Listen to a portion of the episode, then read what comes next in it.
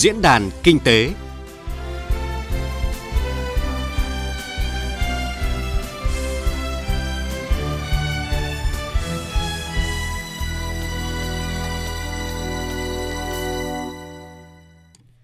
Thưa quý vị, thưa các bạn, sau hơn 30 năm thực hiện thu hút đầu tư nước ngoài, đến nay vốn đầu tư nước ngoài đạt gần 350 tỷ đô la, bình quân tăng trên 20% mỗi năm trong 30 năm, đồng thời là khu vực tăng trưởng cao nhất trong nền kinh tế.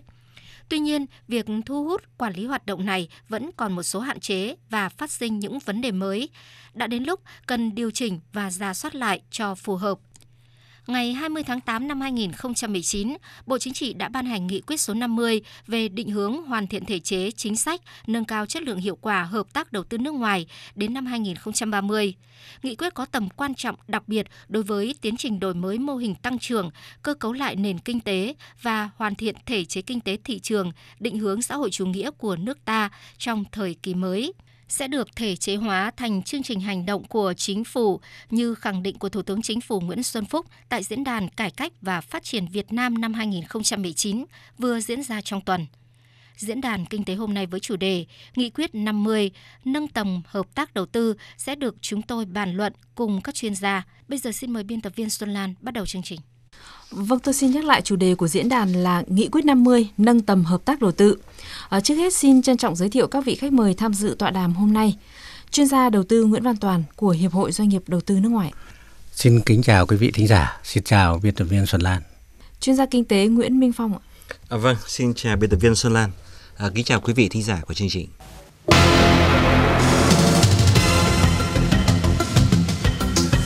Việt Nam đang thực hiện chính sách hợp tác đầu tư nước ngoài với nội hàm mở rộng hơn, không chỉ thu hút đầu tư nước ngoài mà hợp tác cả về quản lý, kết nối, đầu tư mua lại, sát nhập lẫn nhau. Đặc biệt nhấn mạnh hợp tác bảo vệ môi trường, bảo vệ người lao động, đảm bảo các lợi ích xã hội. Nghị quyết 50 của Bộ Chính trị được ban hành sẽ tạo đòn bẩy cho hoạt động hợp tác đầu tư nước ngoài chủ động hơn, bình đẳng hơn và điều quan trọng là có lựa chọn, hợp tác chặt chẽ giữa doanh nghiệp FDI và doanh nghiệp vừa và nhỏ trong nước là động lực phát triển nền kinh tế quốc gia trong hội nhập đây là những nội dung chính của diễn đàn kinh tế phát trên kênh Thời sự VV1 của Đài Tiếng Nói Việt Nam với chủ đề là Nghị quyết 50 nâng tầm hợp tác đầu tư.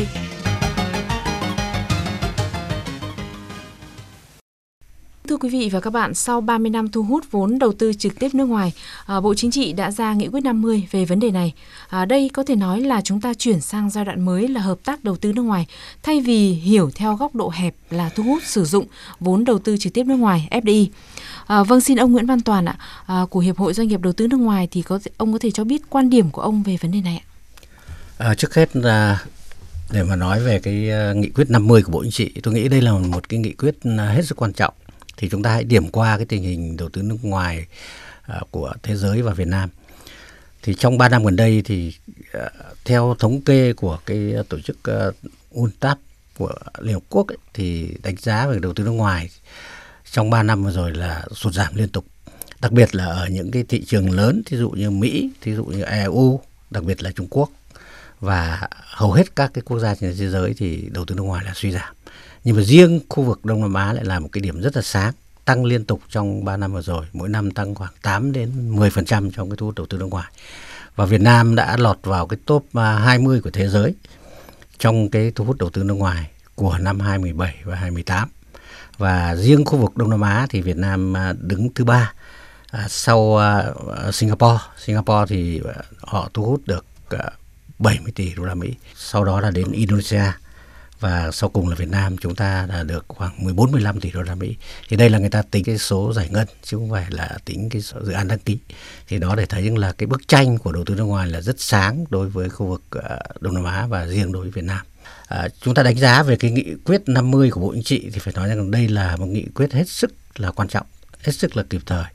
Lần đầu tiên ở Việt Nam, một cái cơ quan lãnh đạo cao nhất của đất nước ra một cái nghị quyết về đầu tư nước ngoài. Chúng ta nói như vậy chúng ta thấy là cái tính cấp bách cũng như cái tính cơ bản của nó ở đây nó vừa ờ, giải quyết vấn đề cấp bách, vừa giải quyết vấn đề cơ bản. Và trong nghị quyết này thì tôi thấy rằng là mà chủ yếu nêu những cái chưa được, những cái còn yếu kém, được chỉ ra những nguyên nhân rất là cụ thể. Mà nguyên nhân ở đây lại đặt trọng về cái nguyên nhân chủ quan, không nói nhiều về nguyên nhân khách quan thì tôi thấy đó là những cái mà rất là chủ chốt của nghị quyết 50 và ở đây thì lại đặt ra những cái mục tiêu khá là cụ thể trong nghị quyết này. Nói lên một cái điều tức là rất là rõ, những cái yếu kém về hiệu quả đầu tư như là giá trị gia tăng, về vấn đề công nghệ, về vấn đề phát triển, nguồn nhân lực, về vấn đề môi trường và phát triển bền vững, về tham gia vào chuỗi giá trị toàn cầu, nâng cao năng lực cạnh tranh của các doanh nghiệp Việt Nam và đặc biệt cái liên kết của doanh nghiệp Việt khi mà hội nhập với các vốn đầu tư nước ngoài. Thì tôi nói thế để thấy là nghị quyết này, nếu chúng ta thực hiện tốt thì nó sẽ là một cái đột phá, là một bước ngoặt cho cái việc mà chúng ta làm cái sự nghiệp đầu tư nước ngoài trong thời gian tới à, những điểm nhấn ở trong nghị quyết thì rõ ràng là muốn định hướng một chiến lược quan trọng đó là chào mời những nhà đầu tư nước ngoài chân chính ạ và đáp ứng được những cái tiêu chuẩn cao về công nghệ lao động và loại bỏ những cái nhà đầu tư núp bóng nhằm né thuế chuyển giá à, vậy thì chuyên gia kinh tế Nguyễn Minh Phong có thể chia sẻ quan điểm của mình không? Vâng, đúng là như vậy. Ờ, có thể nói là cái nghị quyết 50 là một nghị quyết về FDI chất lượng cao. Nó thể hiện cái cương lĩnh mới của Đảng của nhà nước Việt Nam về cái dòng đầu tư nước ngoài, kể cả gián tiếp lẫn trực tiếp, nhất là trực tiếp. Ờ, thế hệ mới khẳng định những cái yêu cầu về thu hút các cái dự án mà có chất lượng cao và bảo vệ môi trường tốt, đáp ứng được các yêu cầu về an ninh quốc phòng là nó thúc đẩy cái quá trình lên cái chuỗi cũng như là tăng cường đào tạo lao động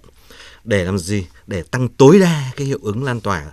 và các cái giá trị gia tăng và giảm tối thiểu các tác động mặt trái của hoạt động đầu tư nước ngoài, nhất là của các FDI chất lượng thấp. Nói cách khác, chúng tôi cho rằng là cái nghị quyết 50 này có thể chia thành hai nhóm trong cái nội dung cũng như là trong các cái giải pháp đó là nhóm chuyên về tăng cường thu hút FDI chất lượng cao theo đúng định hướng nêu trên. Thứ hai là cái nhóm mà lấp lỗ trống, hoàn thiện thể chế để mà ngăn chặn, kiểm soát, loại bỏ các cái FDI chất lượng thấp. Đấy. Và như vậy có thể nói là nghị quyết 50 là hết sức đúng đắn, hết sức quan trọng và có trị giá trị lâu dài. Chúng tôi cho rằng là ý nghĩa của nó không phải chỉ đến năm 2030 mà giàu tên của nó là đến năm 2030 trong thời gian qua thì đầu tư ờ, nước ngoài đã trở thành một cái nhân tố quan trọng trong cái sự phát triển của nền kinh tế Việt Nam và chúng ta đã trở thành một cái quốc gia mà thu hút vốn đầu tư thành công trên thế giới và trong khu vực. Tuy nhiên thì cái hiệu quả của vốn đầu tư FDI vào nền kinh tế nước ta chưa tương xứng với số lượng của mức đầu tư. Nhiều ý kiến thì cho rằng là doanh nghiệp FDI thì chưa có sự kết nối với doanh nghiệp vừa và nhỏ trong nước để có thể tác động tương trợ lẫn nhau ạ. Thì nghị quyết 50 của Bộ Chính trị đã định hướng cho hệ thống thể chế pháp luật và định hướng cái dòng đầu tư nước ngoài vào Việt Nam như thế nào? À, thưa chuyên gia Nguyễn Văn Toàn ạ. Phải nói rằng là nghị quyết 50 là một cái nghị quyết mà đưa cả hệ thống chính trị vào cuộc hệ thống đảng, hệ thống nhà nước và các tổ chức ờ, xã hội của Việt Nam vào cuộc chứ không phải chỉ riêng là chính phủ làm các cái thu hút đầu tư nước ngoài như trước đây chúng ta làm. Thì đó là một cái điểm mới mà nói thế để thấy là uh, rất là cấp bách rồi rất là quan trọng rồi. Chúng ta phải có hành động chứ không thể nào chúng ta để đầu tư nước ngoài cứ tiến triển như bây giờ. Bây giờ tôi đơn cử hiện nay mình vượt ờ, xa Thái Lan về cái thu hút ừ, đầu tư nước ngoài. Nhưng mà nếu chúng ta tính hiệu quả thì chúng ta lại còn thua Thái, Thái Lan khá xa. Thí dụ như là Ờ, hưởng lợi từ cái hiệp định thương mại ờ, ASEAN, tức là cái cộng đồng cộng đồng ASEAN, thì ờ, Thái Lan họ tận dụng tốt hơn mình. Cụ thể là gì? Rất nhiều các cái mặt hàng mà thuế về 0% Thái Lan xuất sang Việt Nam. Đến mức độ mà một số doanh nghiệp Việt Nam, kể cả các doanh nghiệp vốn đầu tư nước ngoài, ở đây tôi nói ví dụ như ô tô. Hiện nay rất nhiều các cái mẫu ô tô rất là tốt của Thái Lan đã nhập vào Việt Nam, bán rẻ hơn các cái ô tô mà sản xuất tại Việt Nam. Đến mức độ một số doanh nghiệp ô tô đã dừng một số các mẫu không sản xuất nữa và nhập khẩu thẳng Thái Lan trở thành một ông phân phối. Mà đấy là doanh nghiệp đầu, có vốn đầu tư nước ngoài. Rõ ràng chúng ta thua mặc dù là chúng ta nhìn về con số có vẻ là chúng ta thu hút được tốt hơn thì đó là cái gì? Đó chính là hiệu quả của đầu tư nước ngoài. Đó chính là giá trị gia tăng. Đó chính là tham gia vào chuỗi giá trị. Đó chính là à, công nghệ và đó chính là những cái mà gọi là cái mục tiêu cao nhất của thu hút đầu tư nước ngoài. Thì trong nghị quyết này thì tôi thấy là đã đề cập đến tất cả những vấn đề như vậy và chúng ta phải làm gì. Thế thì cả hệ thống chính trị vào cuộc và chúng ta phải thay đổi. Chiếm hầu hết cái nội dung ở trong nghị quyết cũng như là các cái chữ viết, các cái trang giấy trong nghị quyết là liên quan đến thay đổi pháp luật, thay đổi cái quản lý, đưa ra tất cả những cái chính sách sẽ phải làm rất là là, là cụ thể theo tinh thần nghị quyết này thì chúng ta mới có thể thay đổi được. Vâng, ờ, theo các chuyên gia thì nếu thực hiện tốt nghị quyết 50 thì chúng ta kỳ vọng là cái việc ờ, thu hút quản lý và hoạt động đầu tư nước ngoài sẽ khắc phục được những một số tồn tại như là thể chế chính sách về đầu tư nước ngoài chưa theo kịp yêu cầu phát triển, chính sách ờ, ưu đãi còn giàn trải, thiếu nhất quán không ổn định, môi trường đầu tư kinh doanh, năng lực cạnh tranh thì tuy đã được cải thiện nhưng mà vẫn còn hạn chế, chất lượng hiệu quả thu hút và quản lý đầu tư nước ngoài chưa cao. Vâng, à, xin ông Nguyễn Minh Phong có thể cho biết ý kiến riêng của ông về vấn đề này. Vâng, về cơ bản và tổng thể thì tôi chia sẻ với ý kiến của anh Toàn. À, có thể nói là kỳ vọng đối với cái nghị quyết 50 này là rất lớn. À, chúng tôi đọc rất kỹ và thấy có rất nhiều những cái điểm mới rất là tích cực.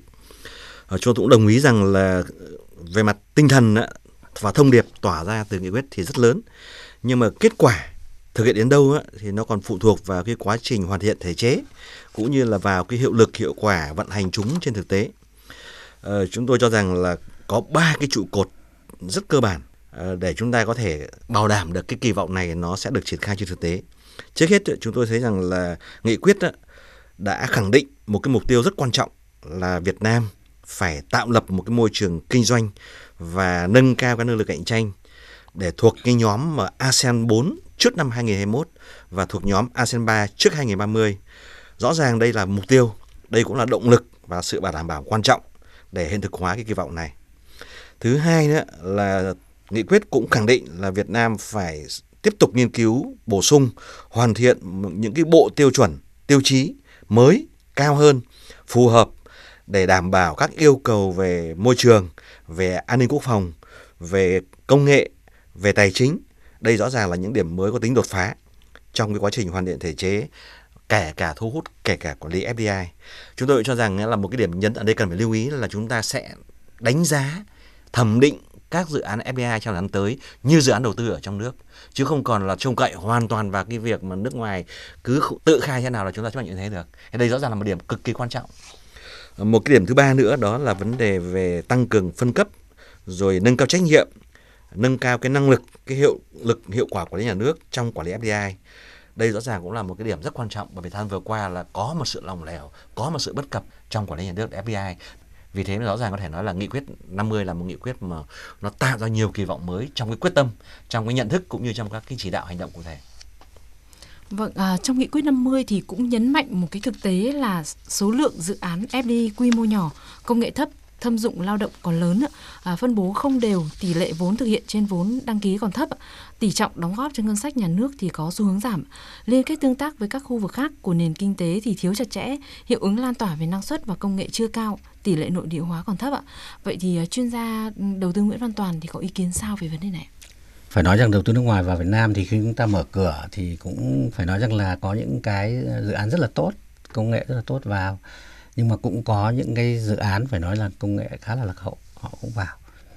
À, và thâm dụng lao động sử dụng rất nhiều lao động giản đơn sử dụng rất nhiều năng lượng cái gọi là cái hệ số năng lượng trên cái cái cái đầu sản phẩm là rất là thấp. À, năng lượng thì nhiều mà sản phẩm ra thì ít chẳng hạn. Trong khi đó năng lượng của ta còn rẻ. Thì ở các nước khác thì họ những cái chỉ tiêu đó là không chấp nhận được. Nhưng ở Việt Nam thì lúc đầu chúng ta cũng thu hút. Cho nên là phải nói rằng là bây giờ chúng ta cần phải có chọn lọc. Thí dụ như tôi đã nói rất nhiều lần, thí dụ đầu tư nước ngoài chúng ta làm như hải quan, cửa xanh, cửa đỏ và cửa vàng. Nếu mà những dự án nào mà không tốt, chúng ta từ chối. Đặc biệt là các địa phương. Các địa phương chúng ta phải xem xét rất là kỹ, chúng ta từ chối. Không đăng ký những dự án ô nhiễm môi trường, những dự án mà tâm dụng quá nhiều lao động, những dự án mà công nghệ lạc hậu. Thế thì ở đây thì cái chính sách đấy là một cái chọn lọc ừ, gọi là rất là thô. Nhưng mà những cái chọn lọc này chúng ta phải đưa vào chính sách. Đưa chính sách có hai vấn đề. Thứ nhất là ờ, như tôi nói phải chọn lọc ngay từ đầu vào và cái chính sách hậu kiểm. Chính sách hậu kiểm đấy rất quan trọng bởi vì ở các nước người ta làm hậu kiểm là hầu hết, bởi vì pháp luật đã quy định rất rõ. Anh đã làm nhà máy, anh đã làm công xưởng, anh phải thực hiện những cái vấn đề môi trường như thế này, vấn đề pháp luật như thế này, vấn đề lao động như thế này và các vấn đề đều được ghi nhận trong các văn bản pháp luật. Khi anh vi phạm, ở mức độ nhẹ, anh bị xử lý nhẹ, ở mức độ nặng, anh bị xử lý nặng. Và ở mức độ quá nặng thì anh có thể có quyền là rút các cái giấy đăng ký đầu tư và không cho anh hoạt động. Thì tôi nghĩ cái đó là cái mà mà chúng ta cần làm. Mà tiếc rằng trước, từ trước nay chúng ta gần như không làm. Cho nên là chúng ta để rất nhiều các cái dự án đăng ký ờ, đăng ký thì có, nhưng mà sau đó là không hoạt động được. Và cứ kéo dài như vậy rất nhiều năm. Có khi còn giữ cả đất có khi cả ờ, vẫn giữ chỗ vẫn giữ đất vẫn vẫn nằm trong quy hoạch nhưng mà không làm được. Thì ở đây tôi thấy rằng là trong cái thời gian tới riêng về ý kiến của tôi tôi thấy rằng là có lẽ chúng ta phải giả soát lại kể cả cái số liệu thu hút đầu tư. Những cái dự án thu hút đầu tư à, những cái vốn đăng ký rất là lớn thế nhưng mà nếu mà không nằm trong vốn đăng ký nữa à, bây giờ không thực hiện được chúng ta phải gạt bỏ ra khỏi cái cái số liệu đầu tư. Cũng như là vừa rồi chúng ta giải quyết cái vấn đề à, nợ thuế phải làm theo một cái cái cái cái tư duy như vậy. Nợ thuế chúng ta phải khoanh lại và chúng ta phải loại bỏ ra để chúng ta đỡ phải bận tâm vào những việc đó. Thì tôi nghĩ là thì cái cái cái phải nói ra cái số liệu nó cũng sáng hơn. Thì ở đây tôi thấy rằng là là trong cái cái cái cái cái, cái hậu kiểm thì phải có những cái chế tài rất là rõ ràng thì mới có thể thực hiện được. Thì vâng à, thưa quý vị và các bạn Nghị quyết kỳ vọng thì à, giúp Việt Nam à, thu hút một thế hệ FDI mới có chất lượng cao hơn là điểm đến của các tập đoàn công ty tốt nhất. À, theo các chuyên gia kinh tế của nước ngoài thì Nghị quyết 50 đã nhìn thẳng vào những khó khăn và đề ra mục tiêu cần đạt từ nay đến năm 2030. Và trong nhiều hội nghị quốc tế gần đây thì các nhà đầu tư nước ngoài cũng cho rằng là Việt Nam cần xây dựng và hoàn thiện à, thể chế chính sách về đầu tư nước ngoài phù hợp với xu hướng phát triển, tiếp cận à, chuẩn mực tiên tiến quốc tế và hài hòa với các cam kết của quốc tế, đảm bảo cái sự đồng bộ, nhất quán, công khai, minh bạch và tính cạnh tranh cao. À, cũng nói về à, sự cần thiết của nghị quyết 50 trong thời gian tới và cần phải ừ, thực hiện tốt và đưa cái nghị quyết đấy vào cuộc sống. Thì ông Phạm Ngọc Hưng phó chủ tịch hiệp hội doanh nghiệp thành phố Hồ Chí Minh à, có nhận xét như thế này ạ. Trong chương trình cải cách kinh tế như thế thì chúng tôi nghĩ là bộ chính trị đã đưa ra một cái nghị quyết rất là kịp thời. Đặc biệt trong, trong tình hình Việt Nam chúng ta gia nhập rất là nhiều cái hiệp định thương mại tự do thì vấn đề thu hút cái vốn đầu tư vào Việt Nam như thế nào là một vấn đề cần phải có một cái định hướng rõ ràng. Chúng tôi thấy rằng trong cái việc định hướng này thì bộ chính trị cũng đưa ra vấn đề chúng ta phải đánh giá về các cái dự án để thu hút đầu tư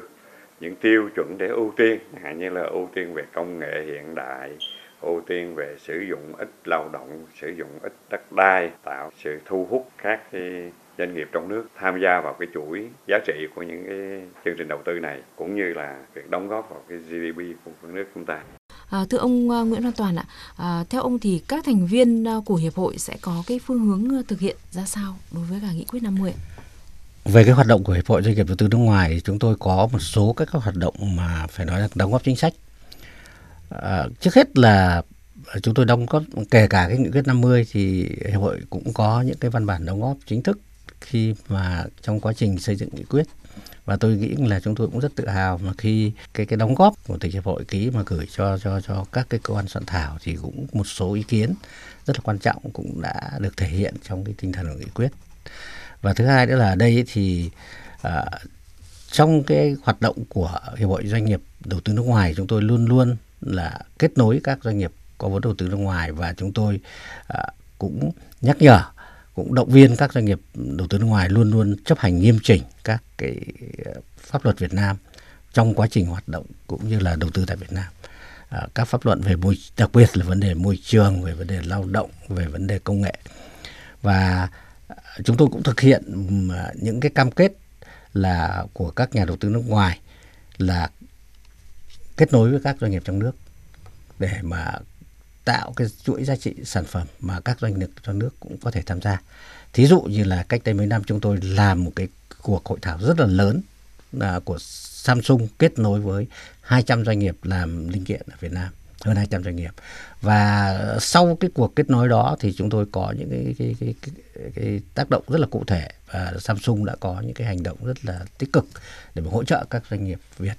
và sau đó thì à, các cái vendor cấp 1, cấp 2, cấp 3 đã phát triển khá tốt đối với Samsung. Thì tôi nghĩ đó là những cái mà rất là cần thiết. À, trong cái hoạt động kết nối này thì chúng tôi cũng thực hiện một cái dự án à, do cộng đồng châu Âu tài trợ là chúng tôi làm trong 3 năm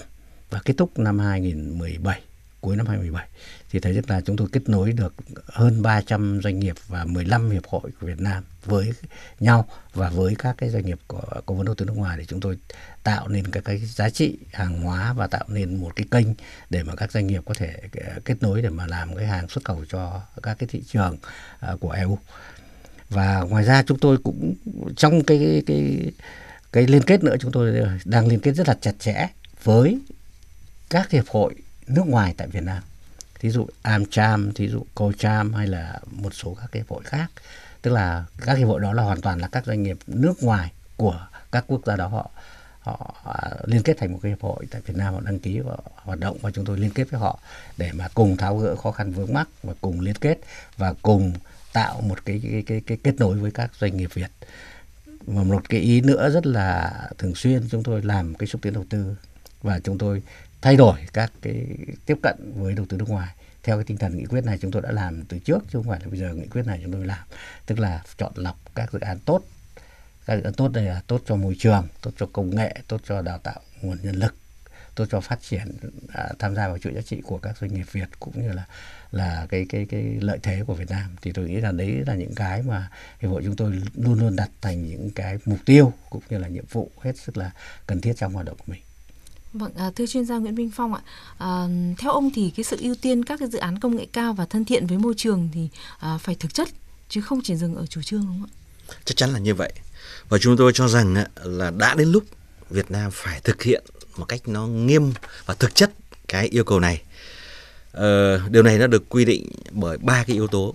Một là như chúng ta đã nói đến nhiều đó là cái bối cảnh cách mạng công nghiệp 4.0 nó tạo lập các cơ hội và nó thúc đẩy sức ép cần phải phát triển theo cái hướng gọi là công nghệ cao. Thì chỉ các dự án công nghệ cao mới đáp ứng yêu cầu của nó. Thứ hai trong cái môi bối cảnh nào đó chính là sự triển khai của các cái FTA thế hệ mới, đặc biệt là của CPTP cũng như là của cái hiệp định ờ, đầu tư đầu tư giữa Việt Nam và EU và nó nó nó nó nó buộc cũng như là nó tạo cơ hội để chúng ta có được những cái dự án FDI thế hệ mới, nhất là từ khu vực châu Âu. Cái thứ hai nữa, chúng ta đang chứng kiến một cái sự chuyển dịch địa kinh tế một tái cơ cấu các cái dòng vốn đầu tư nước ngoài kể cả cấp khu vực kể cả cấp quốc tế. Nó gắn với cái quá trình uh, tái cơ cấu kinh tế chung cũng như là cái căng thẳng thương mại mỹ trung và nhiều cái cuộc chiến thương mại khác. Nên nếu chúng ta không cẩn thận đấy chúng ta sẽ bị hứng chịu những cái dòng uh, của các cái dự án mà chất lượng thấp. Và đây cũng là cơ hội để chúng ta hứng những cái dự án chất lượng cao mà rời khỏi những cái nước mà cần phải rời khỏi. Cái yếu tố thứ ba nữa chúng ta thấy rằng là đã, Việt Nam đã chứng kiến quá đủ rồi hệ lụy của các dự án công nghệ thấp. Thế như vậy rõ ràng là cái việc mà tăng cường cái việc thu hút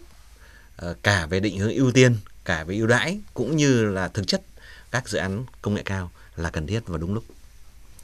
Vâng, à, trong nghị quyết thì cũng nêu rõ là hoàn thiện pháp luật về chống chuyển giá theo hướng nâng lên thành luật, hoàn thiện bổ sung các cái quy định chặt chẽ trong pháp luật về thuế, ngoại hối, hải quan, đầu tư khoa học và công nghệ, xây dựng cơ sở dữ liệu, công bố thông tin để kiểm soát, quản lý, ngăn chặn à, chuyển giá ngay từ khi thành lập và trong quá trình hoạt động của doanh nghiệp có vốn đầu tư nước ngoài. Vậy thì chuyên gia đầu tư Nguyễn Văn Toàn thì có cho rằng là điều này là hết sức cần thiết không ạ? Vì trong thời gian qua thì cái tình trạng chuyển giá trốn thuế cũng diễn ra là đáng kể ạ phải nói rằng là như ờ, ý kiến của chuyên gia Nguyễn Đình Phong ấy, thì thấy là phải nói rằng chúng ta còn rất nhiều các cái yếu kém trong cái, cái quản lý đầu tư nước ngoài. Thì ở đây là một trong những cái điều ờ, đó là cái hiện tượng chuyển giá. Hiện tượng chuyển giá ở đây là không phải chỉ Việt Nam mà tất cả các nước trên thế giới khi có đầu tư nước ngoài đặc biệt là đầu tư nước ngoài tất nhiên trong nước người ta cũng chuyển giá được nhưng mà cái đó nó ít hơn nó không có điều kiện đặc biệt đầu tư nước ngoài là các nước đều phải vấp phải cái hiện tượng chuyển giá để trốn thuế. Thì chúng ta nói kỹ về cái chuyển giá. Ở đây trong nghị quyết nêu rất rõ phải nâng cấp thành luật. Thế đây chuyển giá là gì? Chuyển giá tức là gì? Người ta thực hiện cái việc trốn thuế thông qua các cái à, gọi là khai cái giá trị à cái cái giá trị của trang thiết bị dây chuyển sản xuất công nghệ đầu vào. Đấy là cái thứ nhất.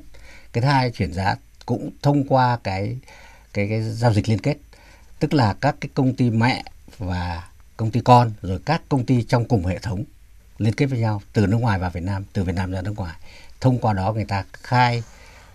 sai cái giá trị hàng hóa.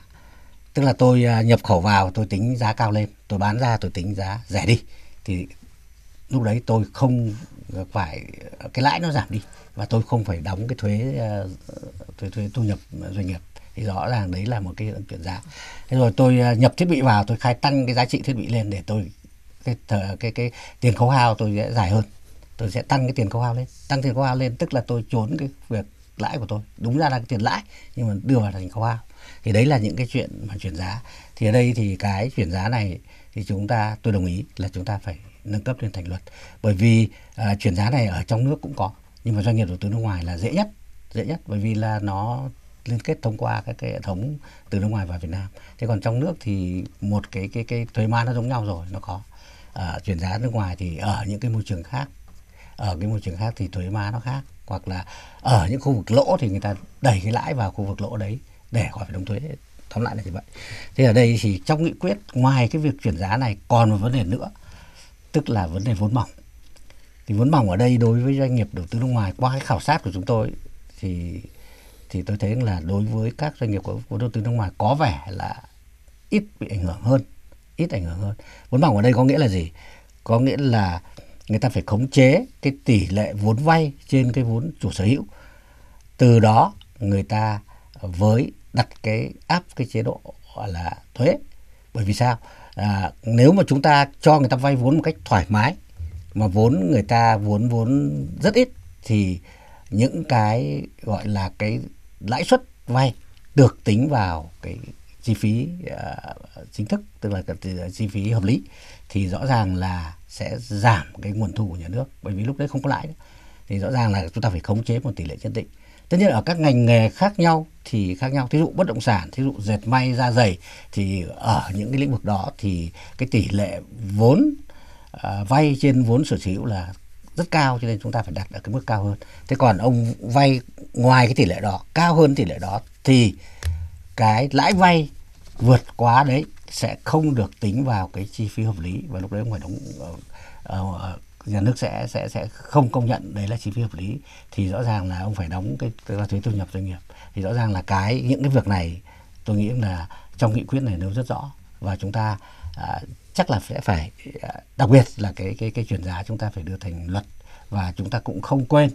cái quản lý cái vốn mỏng vì nếu chúng ta quên quản lý vốn mỏng đối với doanh nghiệp nước ngoài thì sẽ bất bình đẳng với các doanh nghiệp nhà nước bởi vì à, tới đây chắc chắn chúng ta sẽ quản lý cái vấn đề vốn mỏng trong các cái, cái doanh nghiệp à, nội địa ở Việt Nam. À, ông Nguyễn Minh Phong có ý kiến trao đổi thêm không ạ? Vâng, ở cơ bản thì tôi cũng chia sẻ ý kiến với anh Toàn. Chúng ta cần phải khẳng định là nó có hai cái nhóm chuyển giá. Một là chuyển giá hợp pháp, hai là chuyển giá bất hợp pháp.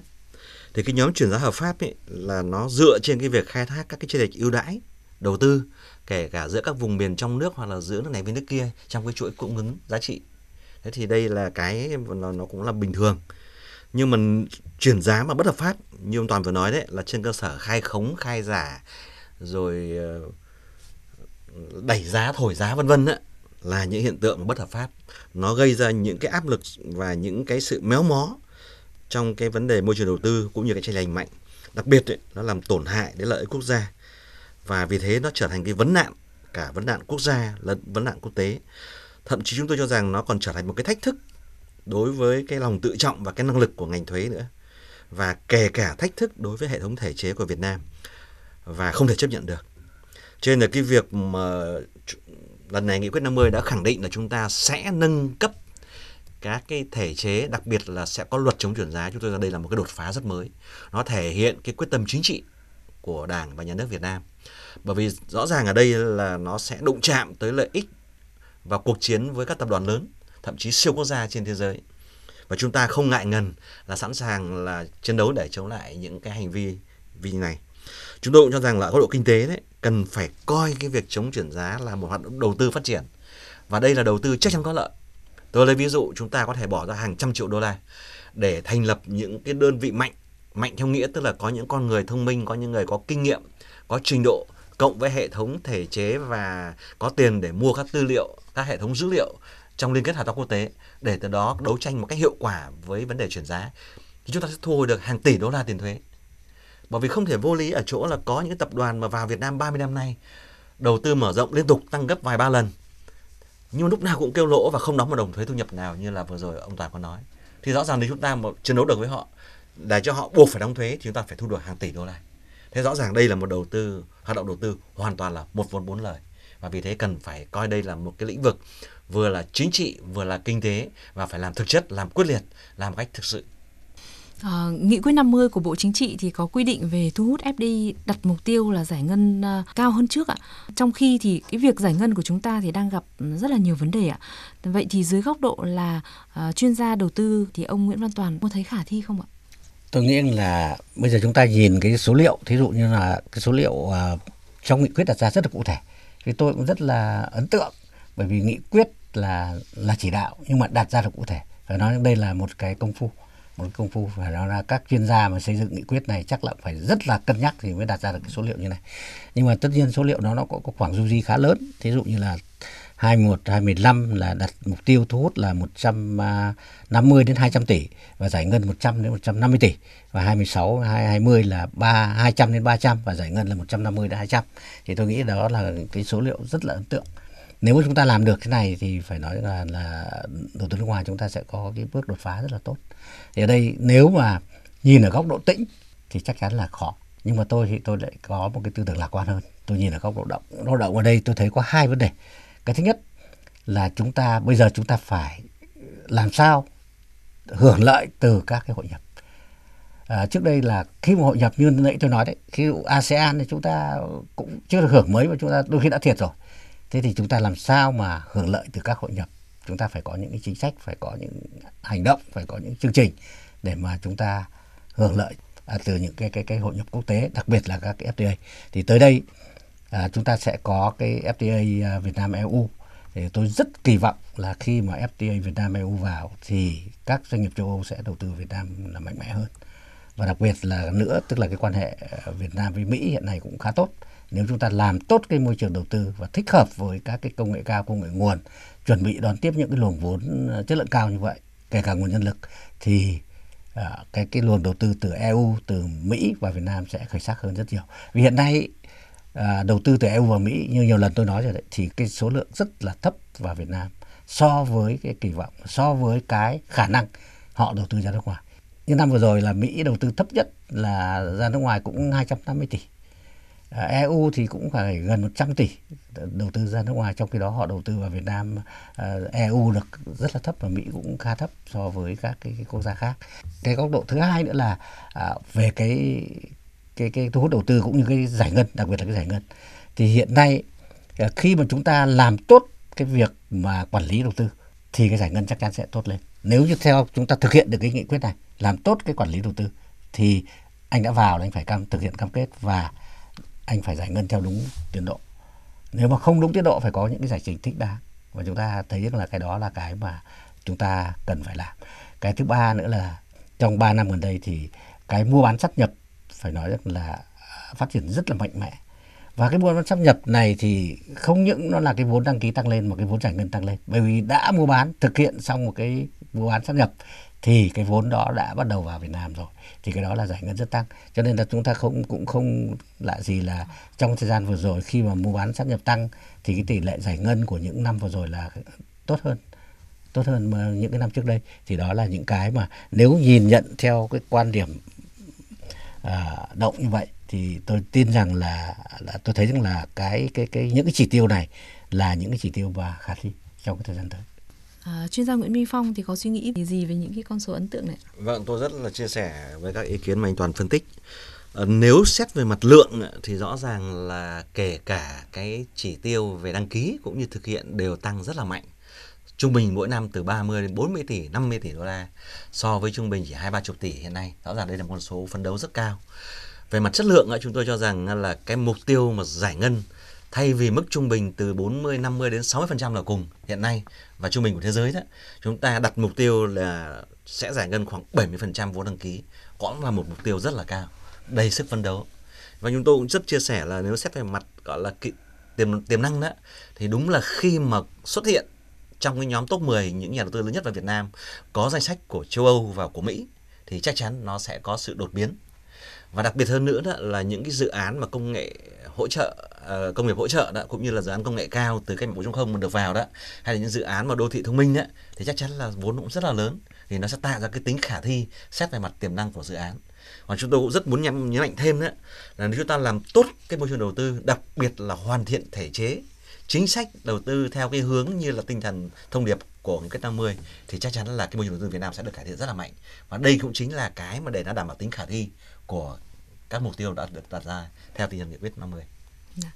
À, thưa quý vị và các bạn, trong diễn đàn cải cách và phát triển 2019 thì nhiều đoàn nước ngoài, các nhà đầu tư chiến lược, các à, doanh nghiệp thì rất là hoan nghênh nghị quyết số 50 của Bộ Chính trị. Và theo các chuyên gia thì sau khi có nghị quyết 50 của Bộ Chính trị thì điều quan trọng là chính phủ và các bộ ngành cần hoàn thiện cơ chế chính sách thu hút FDI, định hướng khắc phục những à, bất cập như thế nào để có thể đạt hiệu quả cao ạ. À, bây giờ mời các vị khách mời cùng nghe một số ý kiến của các chuyên gia về vấn đề này ạ. Thực sự hiện nay, những cái nghẽn của chúng ta trong phát triển thì có vấn đề rất lớn thuộc về thể chế. Đối với doanh nghiệp chẳng hạn, nếu như môi trường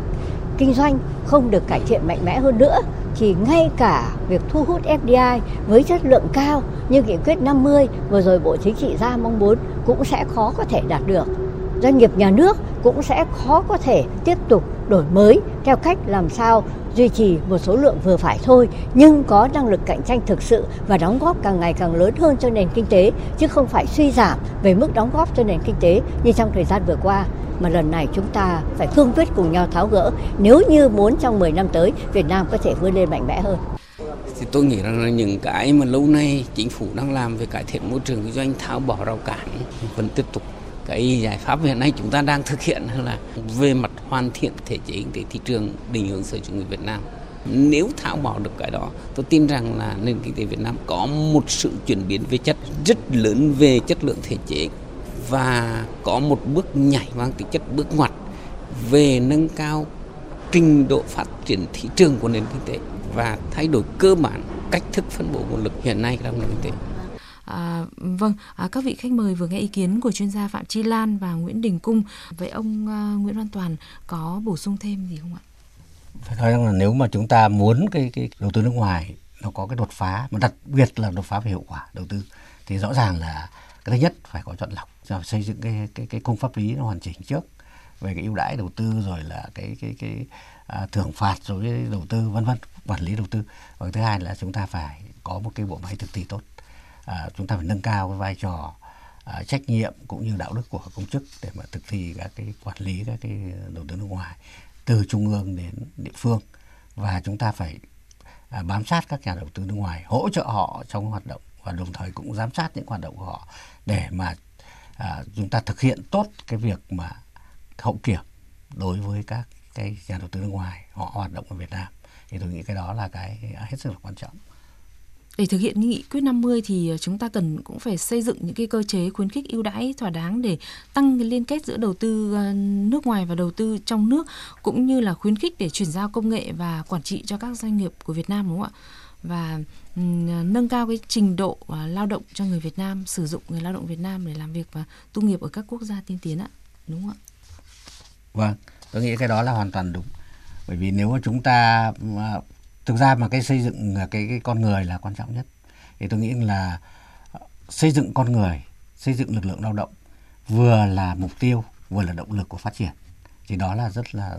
cái chủ trương đó của cái nghị quyết tôi nghĩ là hoàn toàn chính xác và nó nó có tính chất là cơ bản và lâu dài. Bởi vì sao? Nếu chúng ta không có con người tốt thì chúng ta không thể nào phát triển kinh tế xã hội tốt được. Mà phát triển kinh tế xã hội, mục tiêu là gì? Mục tiêu là nâng cao đời sống nâng cao cái chất lượng cuộc sống nâng cao cái chất lượng của từng con người Việt Nam thì tôi nghĩ là cái đó là cái là hết sức cần thiết trong cái uh, cái cái uh, mục tiêu uh, tổng thể của đất nước cũng như mục tiêu thu hút đầu tư nước ngoài. À, nghị quyết 50 thì cũng nêu rõ là ừ, cần xây dựng cái chính sách thu hút đầu tư nước ngoài cân đối và hợp lý giữa các vùng miền bảo đảm việc thu hút hợp tác đầu tư nước ngoài theo đúng định hướng quy hoạch và yêu cầu phát triển nghiên cứu xây dựng cơ chế ưu đãi thu hút đầu tư nước ngoài vào phát triển cơ sở hạ tầng cho các cái khu vực miền núi phía Bắc, Tây Nguyên và đồng bằng sông Cửu Long ạ. À, vậy chuyên gia kinh tế Nguyễn Minh Phong có ý kiến như thế nào về vấn đề này ạ? Vâng, rõ ràng là hạ tầng đặc biệt là hạ tầng cho những cái vùng mà khó khăn, những cái vùng mà địa bàn hiểm trở như là miền núi phía Bắc rồi vùng Tây Nguyên và vùng đồng sông Cửu Long là cực kỳ quan trọng. Bởi vì hạ tầng là một trong năm cái yếu tố chủ chốt để mà tăng cường thu hút FDI nó trở thành một quy luật chung của thế giới. Bên cạnh những vấn đề liên quan tới thể chế liên quan tới doanh nghiệp tới lao động rồi tới các cái chính sách khác. Ờ, thực tế ở Việt Nam thôi thì rõ ràng là cái năng lực hạ tầng của ba cái vùng miền trên đó là đang còn cực kỳ là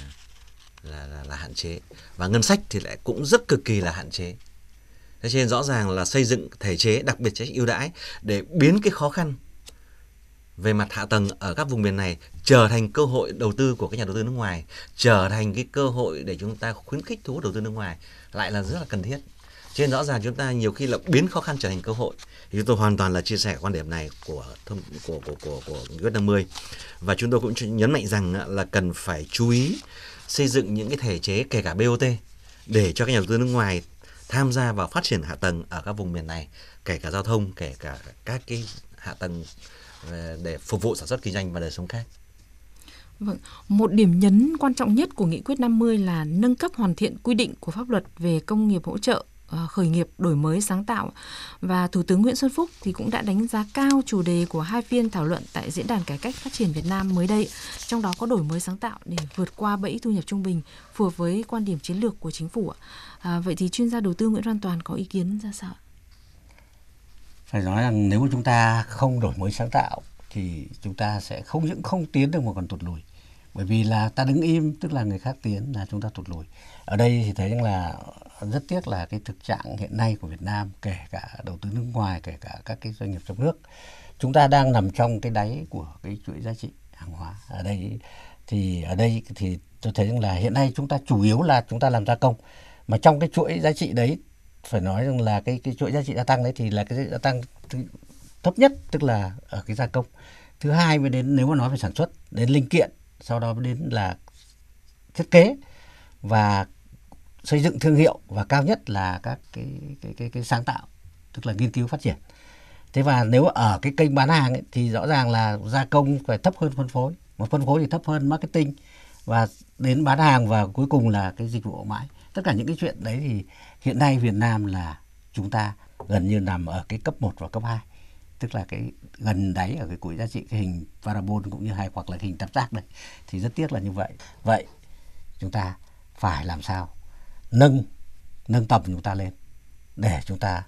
có thể hưởng được cái giá trị gia tăng quảng hóa tham gia vào chuỗi, tốt rồi, nhưng phải hưởng cái giá trị gia tăng trong cái chuỗi đó bằng các cái việc chúng ta phấn đấu phát triển đây là cái ý thứ nhất tôi muốn nói. Cái thứ hai ở đây, chắc chắn là chúng ta phải đổi mới. Vì cách mạng công nghiệp 4.0 đang phát triển rất là mạnh mẽ ở các quốc gia và Việt Nam cũng đang có rất nhiều cơ hội. Bản thân chúng tôi cũng nhìn nhận ra Việt Nam có những cái lợi thế về phát triển cách mạng 4.0 thứ nhất là quyết tâm của chính phủ. Phải nói là chính phủ hiện nay ra rất nhiều các cái cái cái nghị quyết để mà chúng ta có thể tham gia được cái cách mạng công nghiệp 4.0 một cách có hiệu quả. Đấy là cái thứ nhất. Và có những hành động cái thứ hai nữa là gì? Bản thân Việt Nam có những lợi thế khi mà cuộc cách mạng công nghiệp 4.0 bắt đầu thì tất cả đều cùng một cái điểm xuất phát. Rất nhiều các cái quốc gia ở cái vị trí thấp hơn có thể vươn lên. Thì đó là một cái mà ai cũng có thể nhìn nhận ra vấn đề như vậy. Cái thứ ba nữa là bản thân con người Việt Nam có vẻ thích ứng với những cái thay đổi, thích ứng với cái sáng tạo và chứ không, có vẻ như không thích ứng những cái gì nó lặp đi lặp lại, nó theo một cái kỷ luật nhất định. Thì rõ ràng là với cái cuộc cách mạng 4.0 này đó nếu chúng ta quản lý tốt điều đó thì đó là một lợi thế. Chứ không phải chúng ta vô chính phủ là không được. Thế nhưng mà tôi nghĩ là nếu như thúc đẩy cái đổi mới sáng tạo chúng ta là một lợi thế. Cái thứ ba nữa là một cái lợi thế nữa là bản thân cái công nghệ thông tin của Việt Nam hiện nay là phát triển ngang tầm các nước phát triển của thế giới. À, cũng vào cái tốc đầu của Đông Nam Á và châu Á. Thì tôi có nghĩ đó là một cái cái cái cái cơ sở hạ tầng rất tốt cho cách mạng công nghiệp 4.0 Vâng, à, chuyên gia Nguyễn Minh Phong thì có ý kiến như thế nào về vấn đề này ạ? À, vâng, rõ ràng là chúng ta đã có cái luật hỗ trợ doanh nghiệp vừa và nhỏ. Và trong cái luật hỗ trợ doanh nghiệp vừa nhỏ chúng ta vừa rồi thấy có một cái nghị định mà chỉ dành riêng cho cái điều 18 là cái hỗ trợ các doanh nghiệp khởi nghiệp sáng tạo và nằm trong chuỗi. Thì điều này cho thấy rõ ràng là chúng ta rất quan tâm tới doanh nghiệp khởi nghiệp sáng tạo. Và Việt Nam tôi cũng chia sẻ một ý kiến với ông Toàn là có cái cái cái cái cái, cái tiềm năng về khởi nghiệp sáng tạo. Và cái điều này nó được hiện thực hóa trong 6 tháng đầu năm 2019 này chúng ta thấy rằng có hàng chục triệu đô la nước ngoài và ở trong nước đã chảy vào các cái dự án khởi nghiệp sáng tạo. Và có thể nói rằng là có xuất hiện rất nhiều các gương mặt trẻ, rất nhiều những cái dự án mà nó đạt tới cái tầm mà đứng đầu của các cuộc thi quốc tế do các cái tập đoàn quốc tế lớn về họ tổ chức thi về nghiệp sáng tạo thì đấy thì rõ ràng là, là là cho thấy là tiềm năng của Việt Nam là rất lớn. Thứ hai là chúng ta không nhấn mạnh cái nghiệp sáng tạo mà chúng ta đi theo cái sự tuần tự đó, chuyển giao tuần tự công nghiệp cũng như là công nghệ theo kiểu cũ thì chắc chắn chúng ta luôn luôn là léo đéo đằng sau các nước. Và chúng ta cần phải có một sự đi tắt đón đầu. Và khởi nghiệp sáng tạo chính là một cái hướng một cái kênh một sự lựa chọn cần thiết và bắt buộc để chúng ta đuổi kịp và có thể ngang hàng với các nước phát triển. Thưa quý vị và các bạn, à, chính phủ khẳng định vai trò quan trọng của đầu tư nước ngoài đối với Việt Nam luôn song hành với sự nghiệp đổi mới và là sự cụ thể hóa sinh động chủ trương mở cửa của đất nước. Đầu tư nước ngoài chính là một nội hàm quan trọng của tiến trình hội nhập kinh tế quốc tế và nay tiến lên là hội nhập quốc tế, góp phần nâng cao tầm vóc và vị thế quốc tế của Việt Nam. Việc Bộ Chính trị ban hành nghị quyết số 50 về định hướng, hoàn thiện thể chế chính sách, nâng cao chất lượng hiệu quả hợp tác đầu tư nước ngoài đến năm 2030 sẽ mở ra một kỷ nguyên mới trong thu hút đầu tư trực tiếp nước ngoài FDI của Việt Nam. Đây chính là điều mà doanh nghiệp nước ngoài trong nước đã và đang chờ đợi. Vì vậy, khi nghị quyết ra đời, cộng đồng doanh nghiệp đặt nhiều kỳ vọng Việt Nam tiếp tục là điểm đến của nhiều nhà đầu tư nước ngoài với nguồn đầu tư chất lượng, hiệu quả, lan tỏa đến các doanh nghiệp trong nước. Với chủ đề Việt Nam khát vọng thịnh vượng, ưu tiên và hành động của Diễn đàn Cải cách và Phát triển 2019 vừa diễn ra tại Hà Nội, Chính phủ và các đối tác phát triển đã cùng ngồi lại để trao đổi những tư duy mới hướng tới thể chế kinh tế thị trường hiện đại, hội nhập và đổi mới sáng tạo để vượt qua bẫy thu nhập trung bình trong thời đại cách mạng công nghiệp 4.0. Đây là những bước quan trọng tiếp theo trên con đường đi tới khát vọng dài hạn của một Việt Nam thịnh vượng. Chúng tôi xin trân trọng cảm ơn các vị khách mời đã tham dự diễn đàn kinh tế hôm nay. Xin chào tạm biệt và hẹn gặp lại quý vị và các bạn.